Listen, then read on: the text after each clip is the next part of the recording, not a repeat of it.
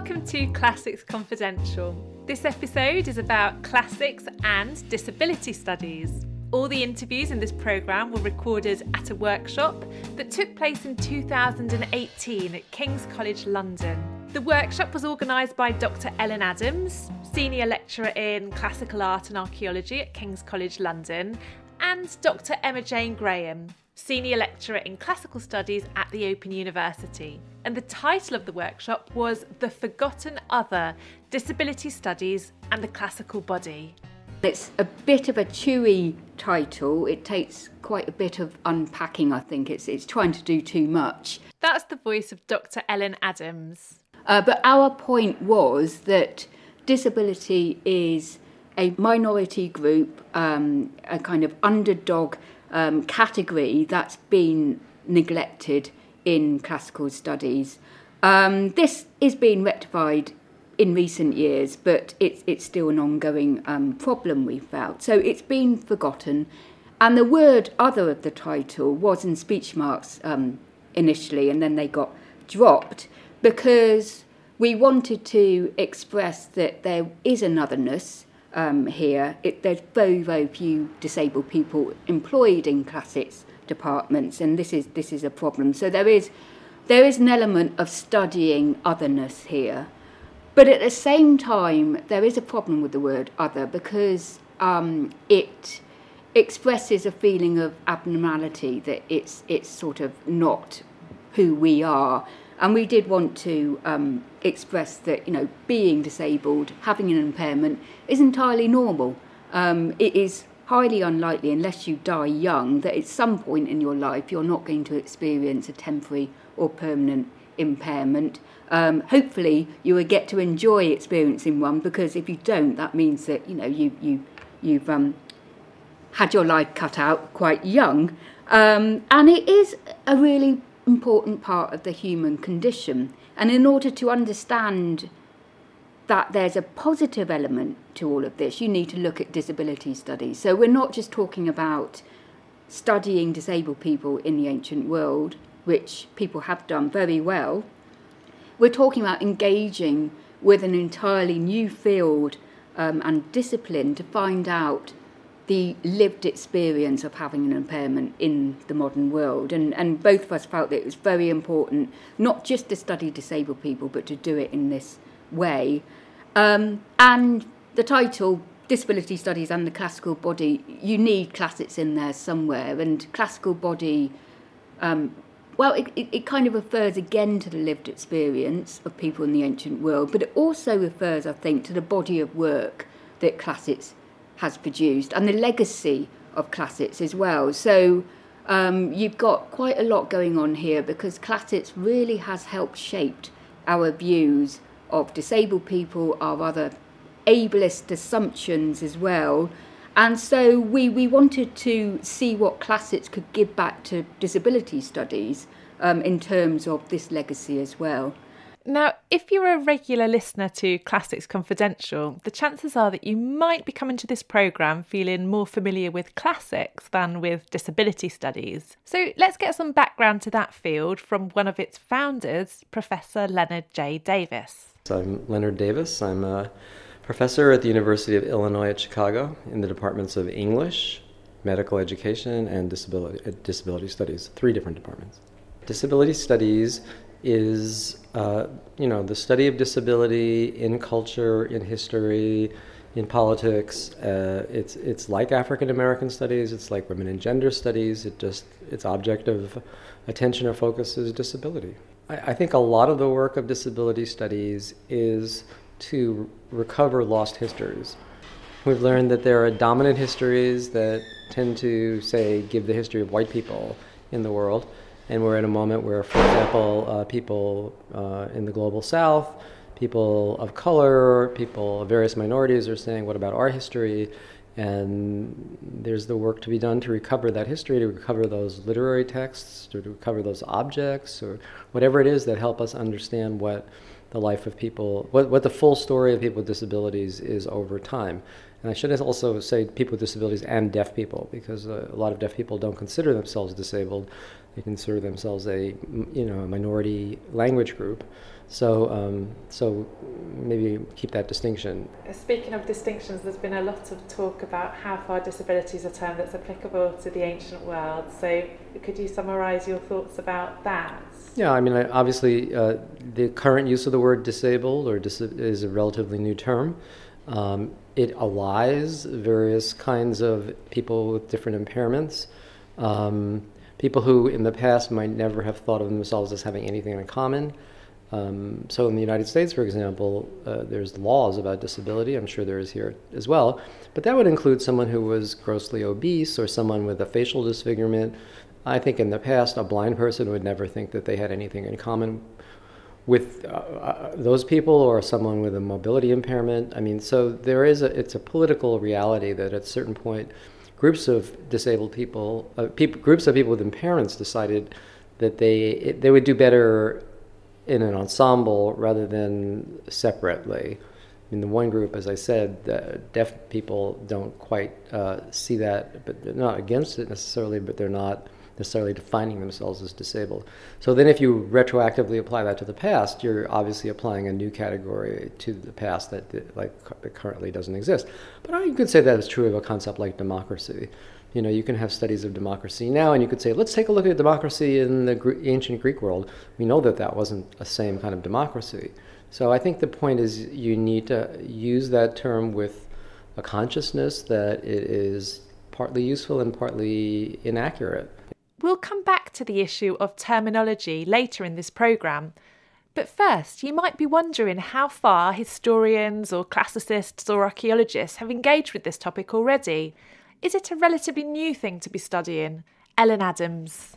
There's been a lot of work done since 1995. Robert Garland's book, called The Eye of the Beholder, was the first main monograph that tackled this particular topic. And I found it interesting to note that this was the same year, 1995, that the Disability Discrimination Act was passed in the UK, and this introduced the concept of reasonable adjustment. And this is absolutely vital if you are disabled in the UK today, because from this point onwards, if you are able-bodied, you are no longer allowed to say, I'm sorry if you've got a problem, but it's not mine, and, it's nothing to do with me. From this point onwards, in the workplace, in education, you had to do what you could that was reasonable in order to support and alter your behaviour, your environment, to allow this person access. So it did become your business. It became the social or society's problem to actually make sure that disabled people had the full set of opportunities as everyone else, and this is absolutely vital. And I kind of quite like the way his book was called The Eye of the Beholder, and this act, it follows the 1990 American version. We were kind of copying them in a sense, but it means that disabled people could no longer be invisible. You could no longer just ignore them, and yeah, in a very convenient way, that it was your business and you simply had to deal with it yourself. So that was 1995, and there's been a lot going on since then. Let me introduce Christian Lars now. He's written a monograph and several articles on disability in the Roman world, and he's also edited a volume, Disability in Antiquity, which includes the perspectives of the history of medicine, philosophy and philology, gender, law, religion, and much more. At the workshop, he was focusing on the issue that Leonard Davis raised just now of terminology, both the ancient and modern words that we use when we're talking about this topic. I would say that I think we all agree that the word disability is, of course, a 19th and 20th century term, so we cannot ever just use the word or transpose the word to antiquity, just as words as sexuality or homosexuality do not really fit into antiquity. That being said, I firmly believe that also in antiquity people saw that there were some conditions which were incurable, which were permanent, and which were somehow inhibiting. So what are the ancient Greek and Latin words that are being used here? I will start with an example which will be very much recognizable to our to the audience who knows some Greek, because nowadays in Greek you would say anapyros for the disabled, and in antiquity also you have the term anaperos in ancient Greek. So there are some fragments saying that when you use anaperos, so lexicographers in ancient Greek would say, well, that means that in the whole body there is some kind of inhibiting condition. And they will also say, if you want to specify, then you have to say, for example, anaperos tous ophthalmus, which means disabled as concern the eyes. As concerns the eyes. And so they have that whole discourse on anaperos is for the whole body, and then you need to specify if you want to say he or she is anaperos in that part of the body. So that comes very close, and the interesting thing is that nowadays Greeks also use the term anapyros for denoting quite the same. Another interesting example for Latin is the difference between morbus and vitium. While morbus would mean a disease or an illness, vitium is considered something more permanent. And at the same time, it is said that one can be, in a way, healthy, but still have a vitium, kind of impairment. Now, the interesting thing is when jurists, Roman jurists, are occupying themselves with the theme, because then they will have the thought that morbus is worse than vitium. And it always comes up in discussions on the selling of slaves. And then functionality is something very important. For example, when you buy a young female slave with the thought of having many slaves' children afterwards, and she turns out to be sterile, would that be a morbus or a vitium? Jurists will say, depends on the reason why you have bought the slave. If you bought it for procreation, and if she turns out to be sterile, then it's a morbus, it's not a vitium. If you buy a slave to work on the field, and he turns out to be completely mute, then it's only a vitium, because you have bought him to work on the fields. But if you want to have this slave to read aloud for you, for example, and afterwards it turns out that the seller just cheated you, then being mute is a morbus. And the jurists will explicitly say, well, this is different from everyday usage in Latin, because normally, well, when you have a cold, that would be morbus, not vitium. Yeah? But in the discourse on selling slaves, morbus is rather a thing which is worse and which is inhibiting functioning of the slave. These examples from Christian's work indicate how looking closer at language can give us some really important insights into how ancient impairments were understood and even loosely categorised. But there are many literary texts that don't use these words specifically, but still contain information that's useful to scholars who want to understand more about the topic. Professor Edith Hall was at the workshop, and she was sharing some thoughts about classical mythology and what these stories can tell us about disability in the Greek world. I'm talking about a very abstruse strand in ancient Greek myth, but one that has a very unusual message for disability studies' relationship with classic, because it features three different types of disability amongst supernatural beings and how they cooperate with each other. So they actually help each other. So we've got Hephaestus, who's the smith god, who's lame, almost certainly was understood from the paintings of ours as being club-footed, so congenitally floppy-legged.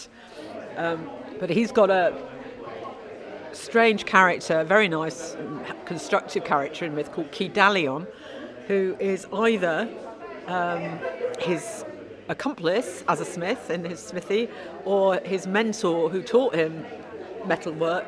And he is a dwarf, and he's quite clearly so in the vase paintings. And The third one is Orion, the mighty hunter god, who is up there as a constellation. We all know him with his belt with 3 stars. But he was afflicted with blindness as a punishment for raping or trying to rape someone.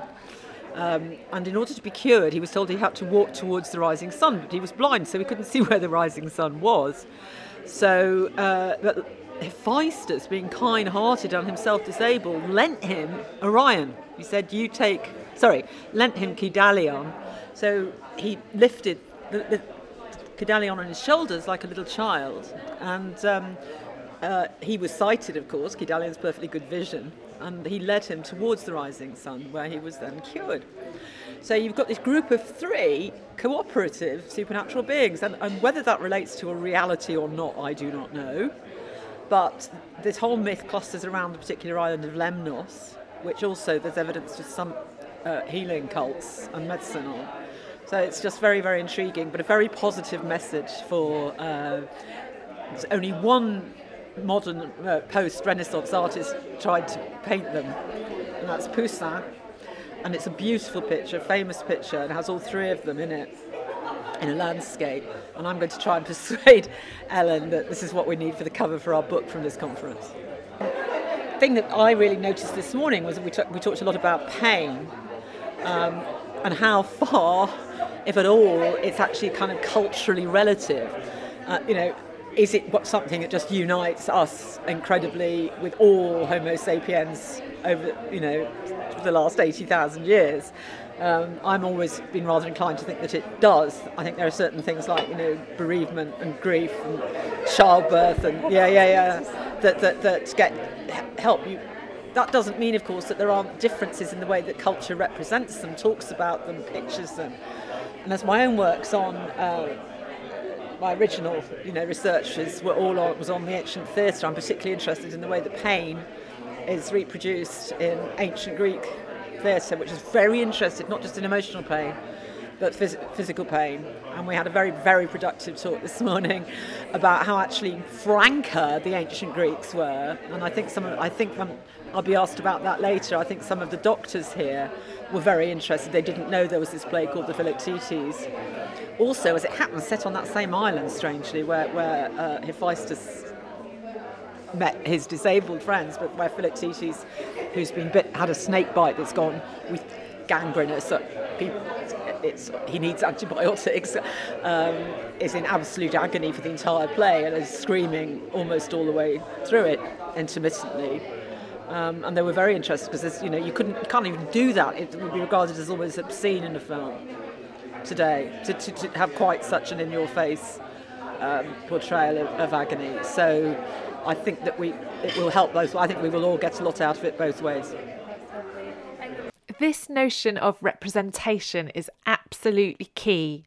What kinds of bodies are considered appropriate or desirable to represent in the visual arts or other media? Edith mentioned the fact that Poussin is the only major artist who's been drawn to the Hephaestus and Cedalion story. So what does this tell us about the preoccupations and preferences of artists as well as their patrons and their public? Professor Michael Squire is a classical art historian based at King's College London, and he presented a session at the workshop together with Professor Leonard Davis, and this was around classical sculpture and its reception in later historical periods. At a conference like this, one of the things classicists are interested in is in the past historically, so what disability was, right, in a historical context. But the thing about classics, of course, is that it's not always just about the past, it's about the legacy, about the continuation, about the long durée of ideas. And of course, when it comes to the body, the classical has a particular role to play. We're married to the classical antiquity, for better or for worse. So what we wanted to do very briefly in our presentation was think about some particular case studies of classical sculpture that could be considered to be disabled in a way, but with which that question of disability has either been overlooked or else been celebrated. So we focused in particular on the Venus de Milo, discovered on the Greek island of Milos in the early 1820s.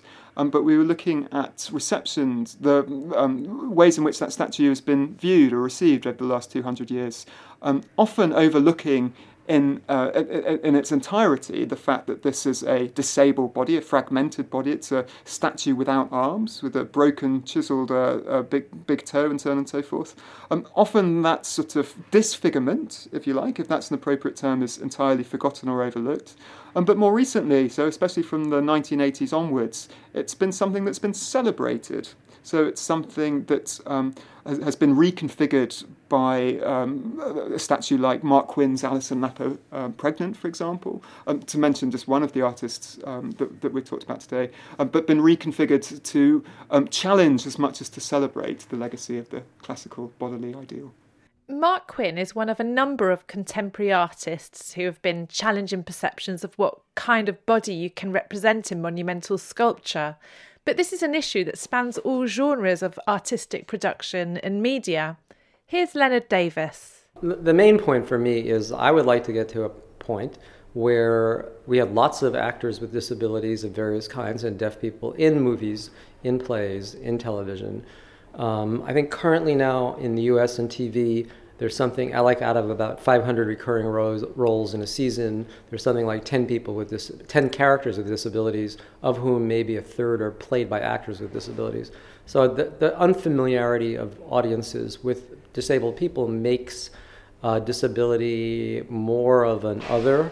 And so my point is that, I'd like to see people with disabilities in film where their disability didn't mean anything, because now we're at a point where when a person's disabled in a movie, it has to be part of the plot, it has to be part of the story. In real life, if somebody walks by you and they're deaf or disabled, it doesn't mean anything. And so the example that I use to highlight that is to say that, when someone coughs in a movie, or the other thing is if they stumble, like they miss a step and they have to grab onto a table or a chair, that usually means that they're going to be dead within a couple of scenes. And so there's a kind of signification that any abnormal bodily act, if someone sneezes, no one ever sneezes in a movie. No one ever has a cold.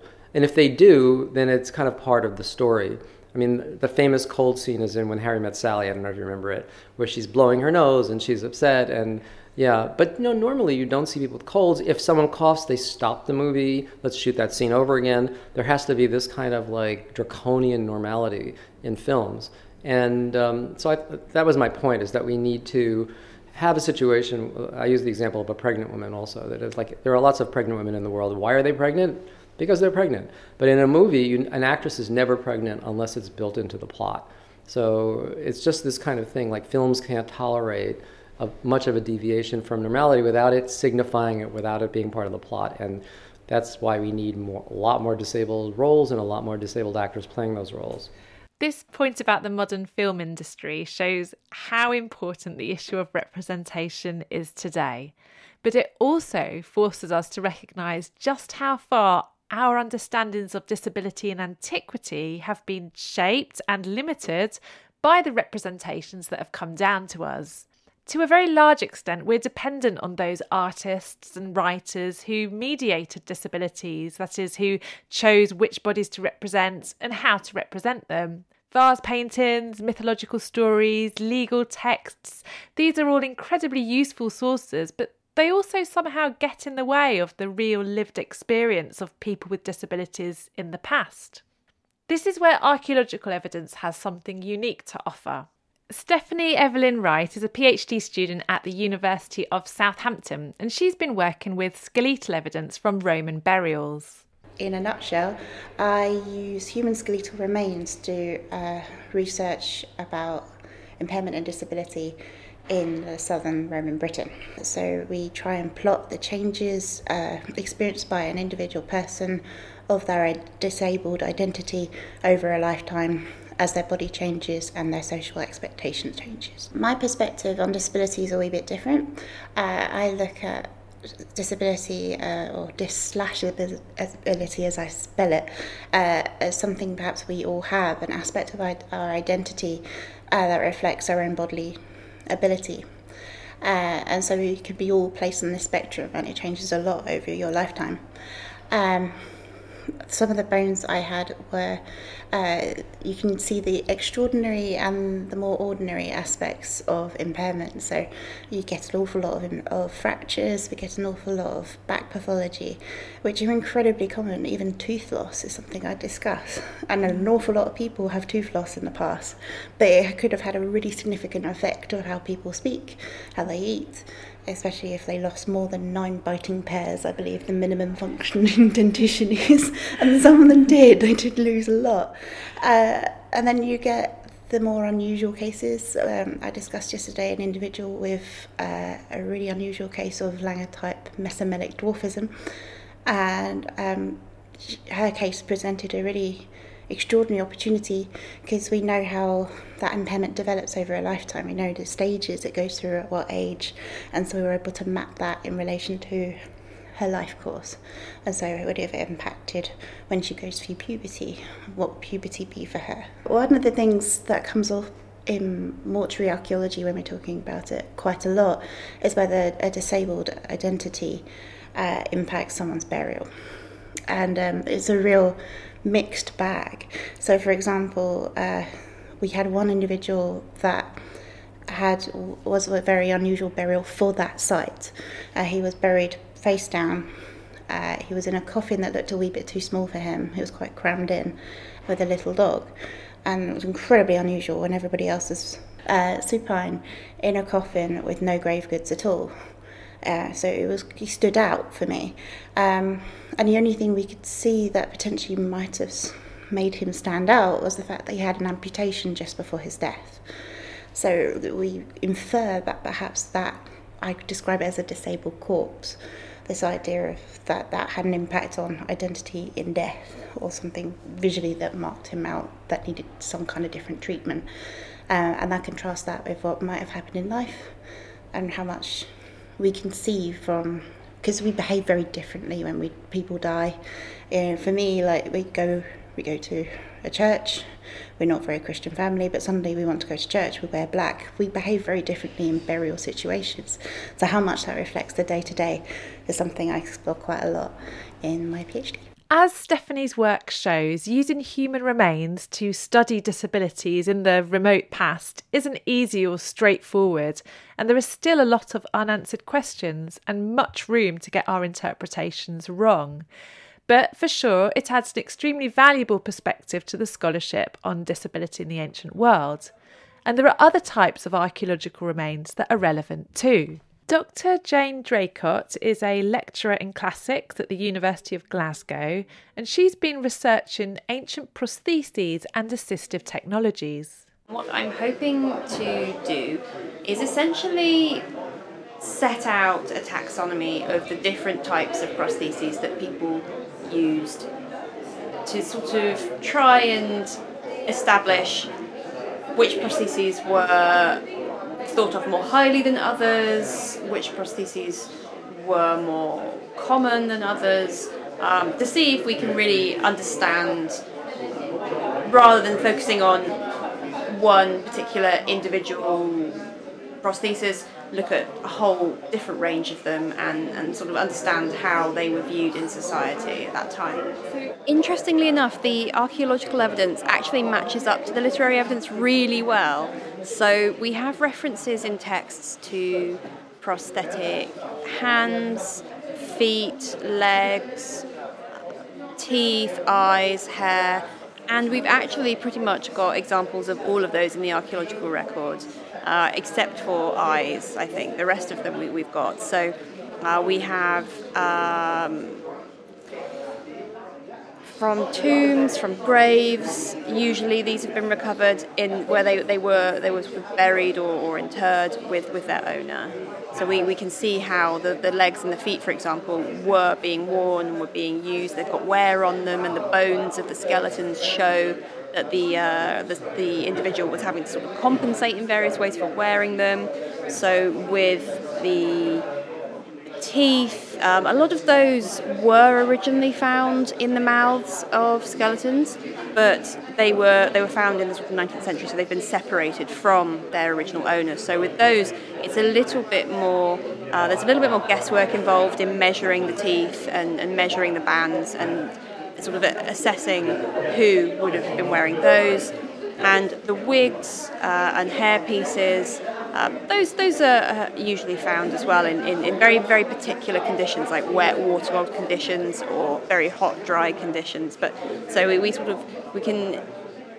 can safely say that these are being used fairly broadly across the ancient world, even if we do have specific finds from very specific places. It really is like a fantastic snapshot into the lives of people that actually are not particularly well attested in the ancient literature. We have some references to people with impairments, disabilities, but not as many as we think there should be, really. And they generally aren't speaking for themselves either. So when you're actually able to access their prostheses, you really do get a direct window into what it was like for them. These insights from osteology and archaeology demonstrate how much is to be gained from adopting a truly collaborative and interdisciplinary approach to studying disability in the ancient world. We can't expect any one strand of evidence to tell us what it was like to live with a serious impairment in the past, but by bringing these things together and considering the contexts, we have a much better chance. So things are moving in the right direction, but we still need to add more voices to the conversation, as Professor Tom Shakespeare reminded us. So I'm Professor Tom Shakespeare, and I'm Professor of Disability Research at the Norwich Medical School, University of East Anglia in Norwich. I'm the last speaker of the day, so I'm going to be slightly humorous, I think. I'm going to talk personally about why I'm interested in the classics and what I've learned. I'll talk about Claudius and Philoctetes as examples from both history and mythology of how impairment, substantial impairment, can be valorised or not valorised. And also I'll talk about Aristotle and how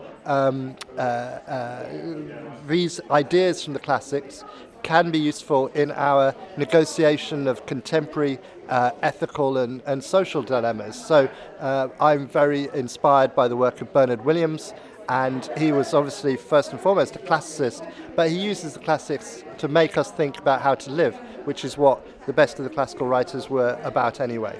I'm sad that there are few disabled classicists here. I think that the profession, the discipline needs to be encouraging disabled people with whatever impairment to find their place in the classics. I'm very happy for non-disabled people to explore all of these issues. Not a problem at all. But I warned that imagination is both your most important tool but also your most dangerous one, in the sense that you have to reconstruct the past and what this might have signified, but you have to do so not assuming that you know what it must be like to be blind, to be deaf, to be crippled or whatever. One of the things you can do is spend time with disabled people and find out how it is for them, and then maybe your imagination about the past might be better. So there's this dialogue between the past and the present. I do a lot of research in Africa, so I'm researching agrarian societies with very low levels of healthcare, low levels of literacy, with disabled people. And maybe, just maybe, they will tell us some of the questions which we might be asking of the classical record, the archaeological record, and the classical literature. So I think that we have to be really interdisciplinary. We have to have disabled people and non-disabled people, and we have to be thinking both about the present and the past. And without that sort of rich and very complicated dialogue, I think we'll get stuck in some misconceptions. But I'm really encouraged by the fact that people are thinking about this and coming up with some really challenging questions. I've learnt a lot so far. We all learnt a lot at this workshop. The discussion wasn't always comfortable or easy, but it was definitely rich and complicated. And at the end of the workshop, I asked Ellen Adams what she thought some of the highlights had been, things that had surprised her and things that we all still need to work on. So one of the topics that came up in the workshop, which surprised me actually, was the term disability itself, in two different ways, I think. First of all, there was some concern that the term disability shouldn't be applied to the ancient world because it's anachronistic, it's a modern term, and that's absolutely true. And the second concern was that disability studies itself as a field is solely about the modern situation. It's also actually, in fairness, it's about the history of disabled people as well, but it would also be anachronistic or unhelpful to try and map this onto the ancient world as well. I I guess I was surprised that the word disability was found to be so problematic, because that assumes that it's unproblematic here and now, and it isn't.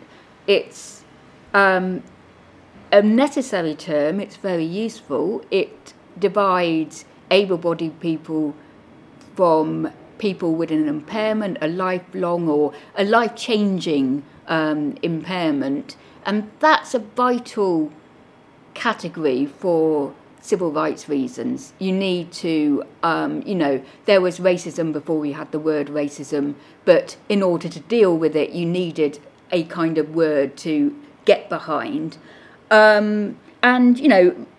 Disability is a modern word, but it's slightly odd to say, I think, that we can't attempt this. It's ambitious, it's very difficult to try and do this work of looking at the disabled experience in the ancient world. But we've already done that. I mean, we should look across, I think, to women in the ancient world, slavery in the ancient world, all sorts of other minorities, underdogs, the people who didn't have a voice in an ancient world. We've managed to do that already to a certain extent there. So perhaps there's some tips we can borrow from those attempts as well. And that's something I did enjoy in this conference. There was quite a lot of switching to, but we do this with women, we do this with sexuality. And I found that very healthy and helpful because we don't need to reinvent the wheel. The hard work of figuring out how on earth we do this has, to a certain extent, been done already. I think there is a difference with having an impairment. There is something bodily different about you that isn't culturally created. There is an actual physical difference that you have.